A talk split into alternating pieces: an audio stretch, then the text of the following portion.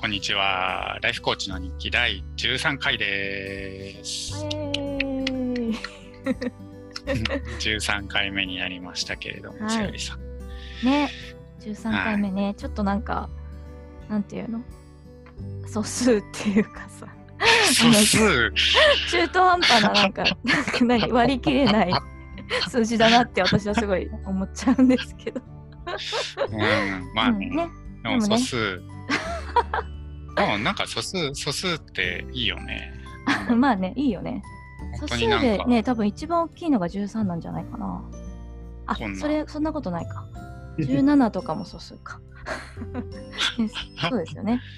ね、それで、そう、ああ今回はうんね、ゲストの方もお呼びして、はい13回目をお届けしていきましょはい。えー今回、えー今回はね、えっ、と、我々のコーチ仲間のネオさん方に、えっ、と、ゲストで来ていただいていますが、そうですね、このポッドキャスト、えっ、と、聞いていた、初めて聞いていただいた方もいるかもしれないので、えっ、と、ちょっと簡単にご説明すると、私がピート・サユリの、えー独立した独立したてのコーチが、えー日頃思っていることとか、えーコーチングを学んだり実践したりして感じていることをまあ、あのー雑談するポッドキャストです。はい。ですね。はい。では、ネオさんにね、ご登場いただきましょう。ありがとうございます。来てもらって。ありがとうございます。えーっと、ネオですね。はい。あの、イガピーとセイリさんとは、あの、CTI のコースで、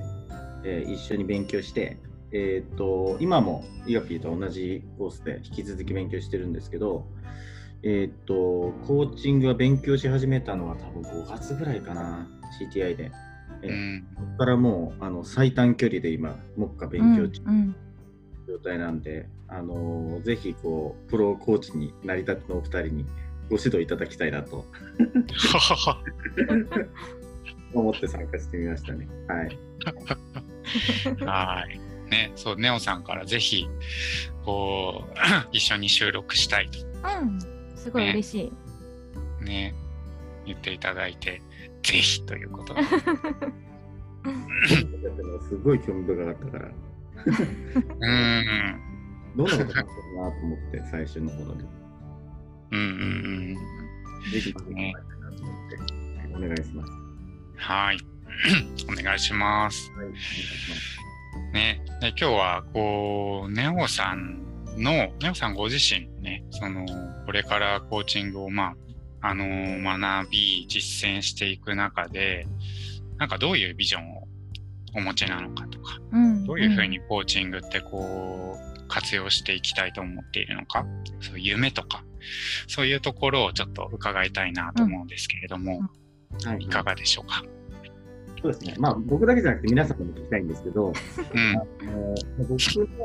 のコーチングっていうものをなぜやってるかっていうところだと、そうですね、そのまあ20代とか30代も前半ぐらいまでやってたかもしれないですけど、あのボランティアとか、なんかね、えっと、まあ、ボランティアですね、ボランティアとかプロボノとかそういうところで、まあ、例えばその、まあ障害者の方の支援とか、あとは虐待され虐虐待されていた児童の勉強を教えることとか、あとは高校生のシングルマザーの代験受けるを勉強を教えることとか、なんかそういうようなことをこうボランティアで、ボランティアっていうか、ボランティアで支援していった中で、その特にその障害を持った人とか、あとはまあちょっとその身近で言うと仕事でなんかうつ病になっちゃってこう立ち直れない人とか、なんかそういう人たちがもっとこういろいろできるはずなのにできなくなっちゃった人がもっとできるようになることとか、なんかそういうところをこう支援したい、将来的に支援したいなってずっと思ってて、で、なんか NPO とかいろいろ調べたんですけど、やっぱりこうお金が続かなかったりとか、いろんな制約多すぎて、なかなかそういうこと難しいなっていうことと、まあなんかそういうところの親御さんとかが、まあ、そういう環境をやっぱり自分がこう、えー、と自分たちでどうにかしようとしてたりとか、あとそれがそれ自分たちがいなくなったらどうしようとか、なんかそういう悩みをやられてるのをちょっとすごい聞いてて、でなんかその初めてこうコーチングで CTI でコーチング聞いて、そのコーチングの中のあの言葉で NCRW っていう言葉があるんですけど、まあ、そのそれぞれそのみんなもその人はそれぞれすごくリソーリソースフルで、まあ、いろいろとこうやれる能力が持ってるんだよと本来というその考え方が好きで、うんそれがもし実現できるんだったら自分がコーチングをして実現できるんだったらそれでそういう方々はこうなんかこう前に進めさせることを進んでもらえることができるんじゃないかなみたいなことを思ってて、なんかそういうことがこう将来的にですねやりたいなと思っててそのコーチングっていうのを始めて、まあ、もうちょっとこう事業としてやりたいんであの、この12年でできる話じゃないんですけど、まあ、その将来的なこう夢として持って今取り組んでるかなって感じですね。勉強頑張って勉強してる感じ。うん。うーん。ああ、そうだったんですね。じゃあ結構そのボランティアの活動っていうのはもう若い頃からもう10年、20年ぐらいやられてる感じなんですか？最近は正直あんまり持ってなくて、うんうん。うん。本当にその子供ができるのが30中盤ぐらいに子供できたんでうん。ここまでの間ですねそれより前の時ですかね、うん。20代前半ぐらいやってて、ううん。ん。こう。まあ、今でもつながってる方いっぱいいらっしゃるんですけど、うん、なんかそういう感じの思いがすごくこうずーっとあったのでなんかこう CTI には CTI というかそのコーチングと特にそこで調べていく中で CTI のその NCRW にこう考え方にあってあのまた思い出してあそういうことやりたいなってやっぱりこううん感うじがん。うんそうその間はなんかふつふつとは思いつつもあんまりこう積極的行動には取ってなかった感じなんで。うんああ。じゃあそのどこかで出会ったしそのコアクティブコーチングの NCRW とうんいう言葉がなんか呼び覚ましてくれたみたいな。うんそうですね、なんか可能性あるなって思えたのかもしれないですね。うんへえ。いいです難しいねね。うんうん。えでもなんかねここのこの5月ぐらいから CTI を受け始めて本当にすごいねスピードでこの上級コースとかまで来ていらっしゃるからなんかもうどんどん進んでいきそうな感じがすごいするんですけど。いや、これ、うん。立ち止まったら、うん。また止まっちゃいそうで、うん。もうスケジュール先に入れちゃえばやらざるを得ないんで、お ーこれをちょっとやってる感じですけどね。ううんとやらなくなっちゃうんで。いやでもねお仕事をされながらこのコーチングをこれだけね学んでいくっていうのはすごくその簡単なことじゃないと思うので、ね、すごいなって聞いてて思っちゃうんですけど皆さんも一緒ですよ。いやーでもねなんかすごい素敵なビジョンだなと思ってうんうん。なんか先ほどのその NCRW っていううんところなんですけど、まあ、リスナーさんのね、方は、ちょっとわからない方もいるかもしれないので、ちょっと簡単におさらいすると、まあ、なんか英語で言うと People are naturally creative, resourceful and whole っていう風になってるんですけど、まあ、ちゃんと日本語で説明すると、えっと、まあ、日本語訳をそのまま読むと、人はもともと想像力と才知にあふれ、欠けることのない存在であるっていううん文章ですよね。うん。なんかこの、なんか NCRW っていうものに出会った時のこととか、ちょっとネオさん聞いてみたいんですけど。うんうんそうですね。なんか、もともとやっぱ本、なんか CTI 受ける前に本で読んでて、本で読んでて、そこの本の中であった言葉だったんですよね。本の中うで、ん。なんかちょっと最初、まあ、若干ちょっと宗教チックかなって感じのスピリチュアルなうん。けど、なので、まあ最初はでも、その考え方はいいなって思っていて、うちょっとなんか、若干 CT 怪しいなと思いながら で、実際受けてみたら、その話とか、その考え方とか中身とか、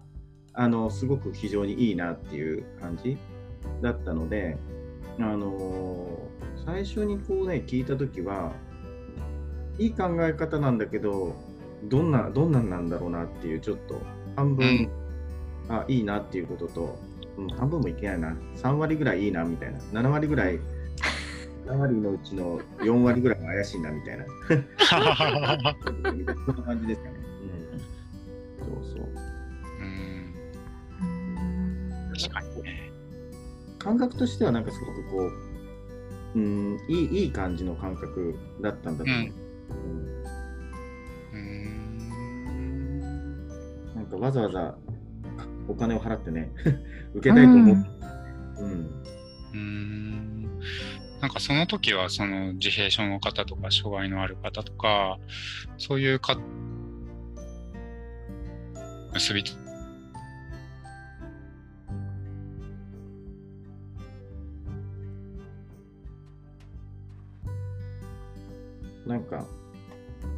NCRW 自身の言葉はさっきの言葉なんですけど、なんかこう、講義受けると説明してくれるじゃないですか。みんなすごく、みんなの中に持ってるリソースを使ってみたいなことを言われて、うんリソースだっていう、その人はすごい自分の中で持ってるものがいっぱいあるっていう話。うん自分がやってたその会社でやってたビジネスコーチングってどっちかというとこうマイナスにあるものをゼロにするみたいな感じでインプルーブメントのことがなんかすごく改善させることが目的みたいなコうんーチングがすごい中でなんかそのリソースを活用するっていうのはもうゼロのところからプラスに持っていくような感じですごくなんかいいなっていう感覚をすごく受けて。そうそう。なんで、うん。自分が持ってるものを生かすんだったら別になんかこ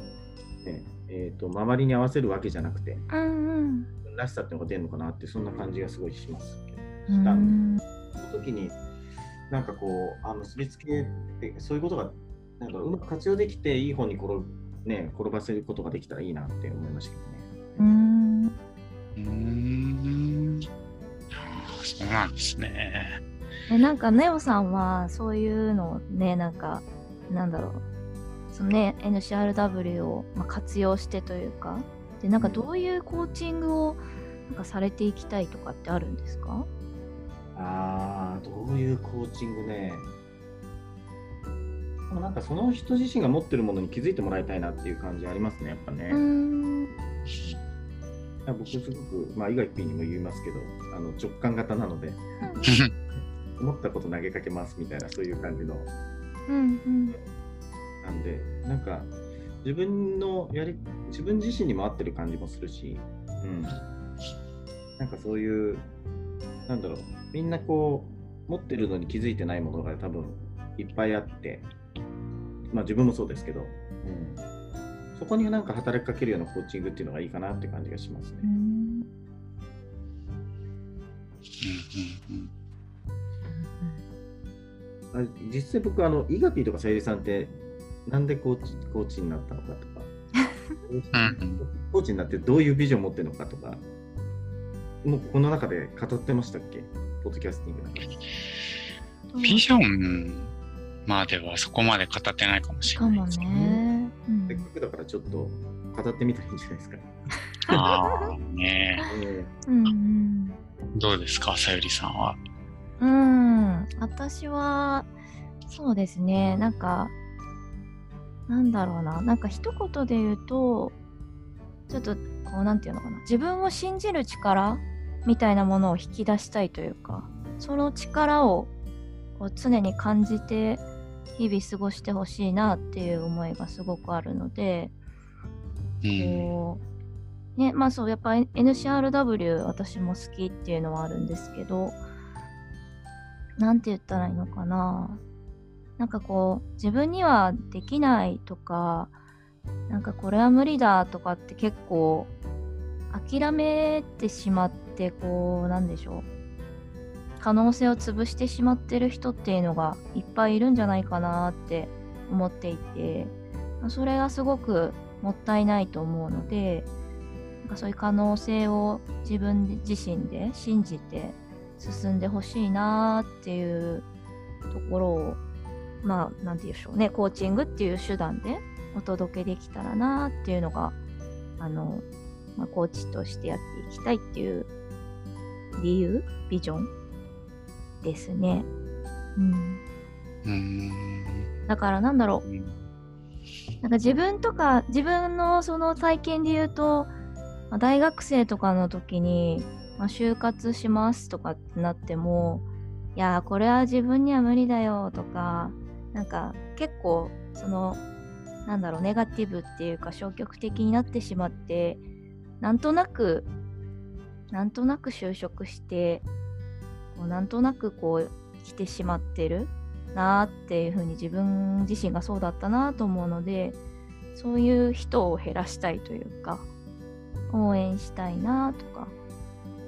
そういう思いがあります。うん。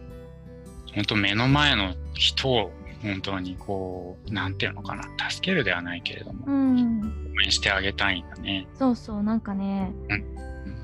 そう応援したいんだよね。うん。そうあとなんかあれなんですよすごくこう恋愛相談とかをしてくれる友達とかがいて、こう、うんなんか誰々が好きなんだけどなんか告白できないよみたいなとかを結構背中をよく押しているタイプだったので、えー。意外とだってなんか言っちゃえばなんとかなったりするじゃんみたいな。実際なんとかなるんですよ結構。ねでもじもじしてると何にも起きないけどそうそうなんかちょっと連絡してみてさとか。うん。仮に振られたとしても別に結構すがすがしかったりするんだよね。こうあの言ってみてダメだったっていうのでも別にすっきりして次に進めたりとか、うん、なんかそういうのがあったのでそうすごく応援したい。そう可能性はあるよってなんかそういう手段ですね。そのための手段としてのコーチングだというふうに思ってますそうそう。私はねそんな感じ。イガピーはどうですか？う んなんか、ちょっとさゆりさんの恋愛論みたいな本を出版してみてはいかがでしょうかと思ったけど。ね。ねえ、ちょっと、さゆり恋を語るみたいな会がちょっとそう私ねそういうのはちょっと応援したい。婚活とかあそう応援したい、うん、いいじゃん。いい。ね。恋愛専門のコーチ、コーチっていうのと、ねそういうのもねた面白そうですけどね。ああ、めちゃくちゃそれニーズあるんじゃないの？女性特に。お届けしたいですね本当は、ねえ。うん。へー。そう僕はですね、まあビジョン、ビジョンね、まあ、コーチングは結構僕の場合は原体験はあの会社員生活だったりしていて、会社員生活を、まあ、17年やってきて、まあ、大企業もベンチャーもなんかいろいろ見てきた中で、こう本当になんかこう楽しくなんか今この瞬間を人生を生きている人って本当に少なかったなと思ってなんかみんなつまらなさそうに仕事してたりとかなんかすぐ自分の立場の話とかしだしたりとかいやあなたはどうなんですか？みたいな話が全くない世界だなと思っていて。うーんなんかもっとシンプルに楽しく生きようよっていう人生楽しもうよっていう思いがすごく大きくて。それでまあ会社の中でもいろいろやったりしたこともあったんですけれどもやっぱりねなんかそこなんだろうなと思うんですよ。僕がコーチングをやっている理由っていうのはもうシンプルに人生を楽しんでほしいで、まあ、僕の場合はすごくこう、まあ、感情というか感情豊かな人って自分で言うのもあれですけどもあのそうなんですよ。意外とねいろ、いろんな感情を僕感じたりするんです。感受性豊かな本です。そう。で、そういう感情を、こう、本当にいろんな感情をこう、体験して、こういろんな人と分かち合うっていう、ね、そういうプロセスを、多分僕自身も望んでいるんですよね。人生の中で。うん。そういう時間をたくさん持ちたい。自分自身も。っていうのもあるし、まあ、それでこう、コーチングをやっているっていうのが、すごくシンプルなところではあって、で、じゃあ、将来のね、じゃあ本当5年後10年後とかにどうしていたいのみたいな観点のビジョンで言うと、まあ、正直ね今はねそんなにないないっていうかあの決まってない。うん、なんか結構ねあの昔からそうなんですけれどももう目の前のことを、うん、とにかく全力で楽しむというか今をこう楽しむ。それが多分未来を絶対作ってくれるっていう、うん、なんか僕結構そういう考えで なんかどこから客観的でもあり無計画でもありみたいなだからもうコーチング始めて、まあ、プロプロのコーチになったのも、まあ、正直超無計画なんですけども。まあ後からついてくるだろうみたいな。うん、でもね、最近はね、その個人のコーチングももちろん、あの、あの楽しいし、それもずっとやっていきたいなと思うんだけども、あの、チームのね、組織の、あのまあ、チームビルディングみたいなの僕あのストリングスファインダーみたいな観点でやってたりするんですけどそこのね その人が複数に集まった時のやっぱり組織のコーチングみたいなまあ、あの、ウェイクアップでシステムコーチングとかもありますけど、そういうところも 楽しそうだなと思ってね。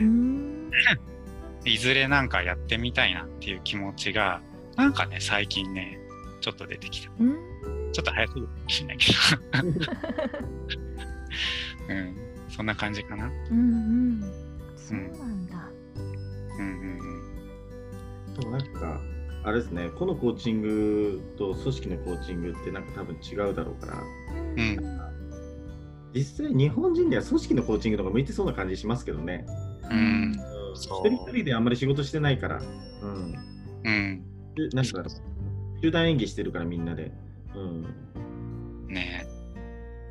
そっちの方が効力ありそうな気がします。うん、そうそうそうそうそう。やっぱりね、なんかシステムコーチングとかやってる方の話とか、なんか最近聞く機会もちょっとあったりして、ああ、なんかそういう世界なんだなとか、でやっぱりなんかね、自分自身もともと会社員ずっとやってたから、やっぱりそういうところで、こう、もっと有効なアプローチって、まあそういうものもやっぱり結構あるのかな。うん。うん、なんか、うん、おととい、こう、最後のクラスの人たちみんなで飲んだ時に、うん、飲んだ時にケンジさんかな、うん、一緒にやってたんだけど部下に受けさせたいんだよねって話してて、うん、部下に受けさせるにはちょっと CT は高いよねとかね、うん、やっぱ結局こう私も会社でねコーチング教えてもらってビジネスコーチング教えてもらってやる。マネなんていうのマネージャー層みんなこうコーチをコーチングを強化しようって言ってマネージャー層にビジネスコーチングを教えてってでそこからこう部下の人にこうレバレッジしていくみたいな感じで、うんやってるやってこの3年間ぐらいずっとやってるんですけど何が問題って聞く側にもコーチングの素養がないと、うん、あの、うん、なんですかね、えっ、ー、とそんなにこう有効に機能しないんですよね。うん、そうですね。だから組織にやるっていう方がなんか日本みたいにあの個々で動いてなくてみんなで動いてる場合はいいんじゃないかなみたいな感じは、うんうん、ねえ。理由あると思うけどな。うん、ねえ。そうですよね。コーチングってやっぱりこう、その、まあ、1対1だったら、その2人のこう関係性で作っていくものっていう、うん、ね、そういう要素すごい大きいじゃないですか。だからこう、ね、コーチ側だけが頑張ってももちろん成り立たないし、絶対に。クライアント側も、その、本気で、本気で、まあ、力入れるってわけじゃないけど、しっかりとその時間に、こう、なんていうのか、力を注ぐ。うん、お互いに力を注ぐっていう意味でも、その、前提となるような、なここは握っておこうねみたいなところって、お互いに必要だったりしますよね。うん。あれじゃないさゆりさん。の恋愛コーチングがすごい機能するん。じゃないの、お互いねに向こうのニーズも強いだろうし。うん。共同関係ってそん。な感じしますよね。そうですね。そうなん。かそうやっぱりこう恋愛がうまくいくと仕事もうまくいくとかそういうのもあるじゃないですか。そうだからなんかおーえ？そんなことないの？もう思い出せないんだけどね。マジですか。いやでもねやっぱりプライベートがこう円滑にいくと仕事もねきっとぜ上上向くというかいい効果があるのかなとかもあるのでで、ポッドキャスティングでは伝わらないと思うけど、いイガイガピーの顔がきょとんとしてるけどね。そうそうそう。あれ？と思ってそ そういう反応なの？っていう。どうだったかな？と思って。そういうもんですかね。恋愛ね、恋愛かみたいなね。まあねちょっとね遠い過去の記憶なんですけどね。まあ、うん。そうそう、うん、そんなことは思いますねでも二人ともライフコーチングなんでしょ、でも。あそうですね。私はそうですね。なんか、うん、やっぱ人生っていうか、うん。まあ、今も言ったようにやっぱプライベートと仕事がすごくリンクしてるのかなって思うので。うん。プライベート側から入るんだ。ライフコーチ。ング。うん。うんうん。イガピーはどうなの？僕はね、別になんかライフコーチとは別に名乗ってなくて、別になんか話したいことを話そうぜって感じなんで、別にあの仕事のお話する人多いですよ、やっぱり。うんうん。うん。うん、多いですし、結構まあ半分以上仕事の話が多いかな。うん、でも結局ね、それって、じゃあ、じゃああなたはどうしたいんですかっていう 話に結局行き着くので、あのその人自身がどうありたいか、どういう人生の目的を持って、どういうふうに歩んでいきたいのか、じゃあ今はどういう選択をするのかみたいなね、結構そういうことにもなったりしますし、まあプライベートの話をすることもね、ありますし、まあ本当にあの、主婦みたいな方のコーチングも実はやってたりもしますし、本当にいろんなバックグラウンドの方やってますね。うん。なんかね、意識高いですよね。主婦の方でこうやられてる。うんああ、でもね、なんかね、意識が高いっていう、いわゆる意識が高いって感じでもないんですよ。うん。なんかまあいろんな事情があって、こうもっと自分の人生を生きたいみたいな、うん、思いを持ってたりとか、うん、いや実はね、今日も朝一でその方ともセッションやってたりしたんですけど、いや、すごいね、もうなんか、なんだろう。もう、なん、なんだろう、その人自身の願いみたいなの、やっぱりすごい出てくるんですよ。うんうんちょっとなんか脱線しちゃったけど、なんか、そうそうそう。ねえ。はい。じゃあまあ、いろんな話を今回しましたけれども、うんまあお時間もね、そろそろ30分近くになってきましたので、ここら辺で お開きとしましょうか。えーネオさん、いかがでしたか、今日？いやー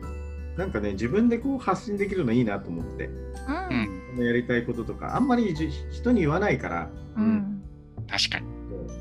あこれすごいいいいい場だったなって思思いますね。二人の考えも聞けたし、うんまあ、もっと根掘り葉掘り聞きたいなと思いましたけど。ぜひぜひ。はい。本